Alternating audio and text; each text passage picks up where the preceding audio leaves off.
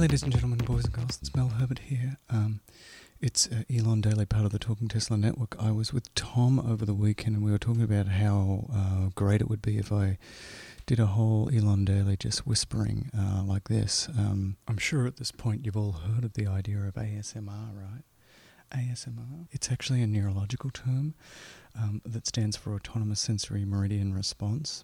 And um, the idea is that uh, when you hear people whisper like this, particularly over prolonged periods of times, it can really, it can really uh, relax you, and you might have that sort of tingly sensation. And so there's a lot of people on the internet that are doing this right now, and they've got a lot of followers.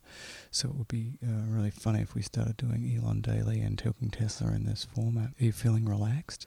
Well, it's not going to last because I'm not going to do this stupid thing anymore. Okay, that's enough. It's enough. But it is, in fact, a real thing. It is, in fact, something that uh, some people find really useful to go to sleep at night, and it is, in fact, sometimes super creepy.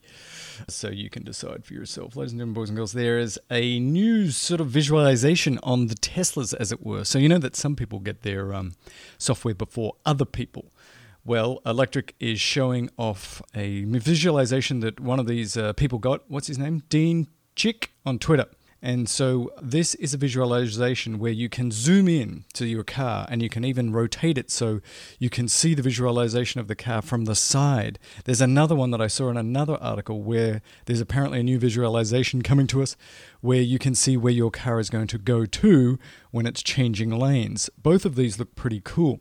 One of my criticisms of the Tesla visualizations, as they were, it's hard to say that, is that in Grandpa's Bolt, you know, they have a couple of cameras around it, and they do this sort of trick, as it were, when he's backing up, where it looks like there's like a hovercraft over the top of you, and you can see all around you, and it does this visualization. It really helps with backing up.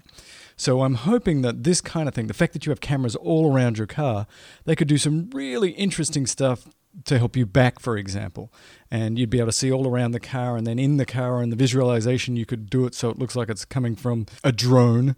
So, super interesting stuff could occur, and it looks like from some of these videos, we're going to start to see a lot more of this. It's been underutilized in terms of software, but looks like some of it's coming soon. Go check it out on uh, Electrek.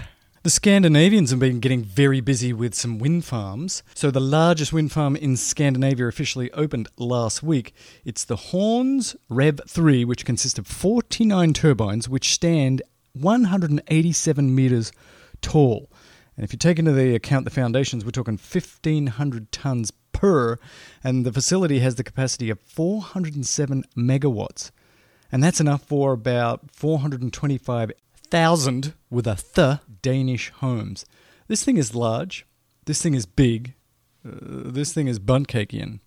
So Europe is really big on these offshore wind farms, and they generate large amounts of the elec that is tricity. There's one in the Irish Sea which supposedly has 660 megawatts of capacity, which is enough to power nearly 600,000 homes.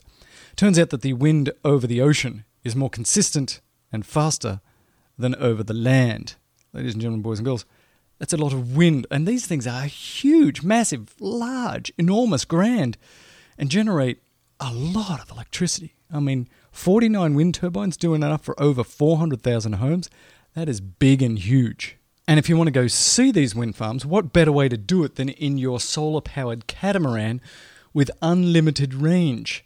So there's this catamaran, it's a silent cruiser, the Silent 55. It'll debut at the 2019 Cannes Yachting Festival. I didn't know that Cannes had a yachting festival, but it's got like a 10 kilowatt array on the top. It's got batteries and it can do about 15 kilometers or knots um, per hour overnight just off the batteries, and then during the day you can run it off of the solar.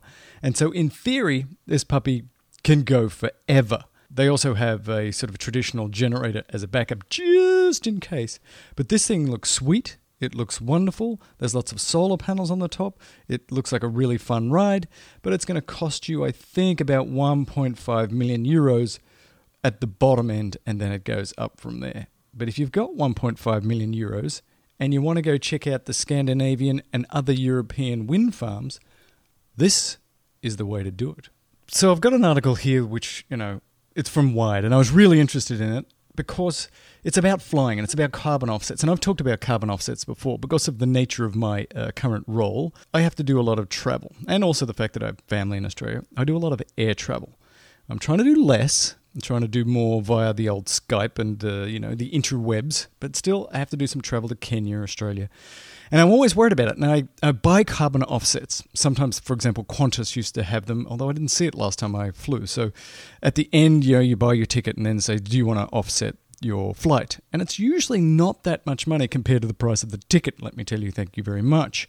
But this article in Wired that was written by Sabrina Weiss says, you know, there's real problems with these carbon offset things. First of all, although they're picking up, there didn't used to be many of them, but now there's a lot more.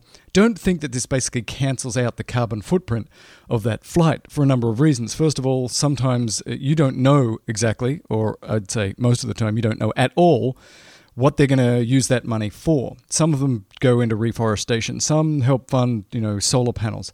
But she says in this article that it's not a one for one and it's often delayed. And when you fly to when these carbon offsets actually get used, there's a great delay that a lot of people don't like them because they say, I don't know if this is real or if this money is just getting put into sort of the airline's pocket and is not being used for stuff. And so I agree with all this stuff. I think there needs to be some sort of way that we can feel like, yes, if I give this airline $40 on top of my $2,500 flight, that $40 will actually make its way into doing a carbon offset by any number of different means. But until I can be confident of that, I don't really want to do that because otherwise I feel like I'm throwing the money away. I got no problem with carbon offsets.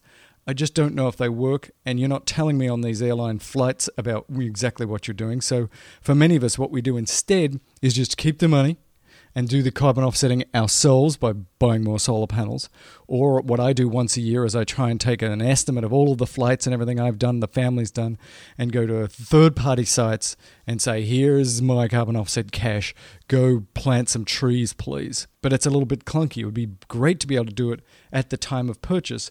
But all of the problems that she sees and that other people have found when they do surveys of people about why they do or do not buy carbon offsets is the same reasons that I have. And I think it's a bit of a cluster right now.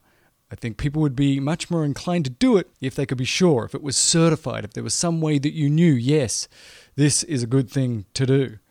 It's also important, though, and in all things, to try and reduce the amount of flying, to reduce the amount of driving, to reduce the amount of meat you eat. You need to do kind of it all. But if you've got to fly, you'd love to be able to do this. Is doing it through the airlines useful? I don't know. Ladies and gentlemen, Voice and girls, My name's Mel Herbert. That's the end of the show. Um, I just want to whisper here a little more because maybe you're listening to this at night, and um, I just want to relax you as you go to sleep. I want you to think of good things. I want you to think of a very healthy world with, without any problems and with, with much less CO2 and lots of green energy and clean water and, and healthcare for everybody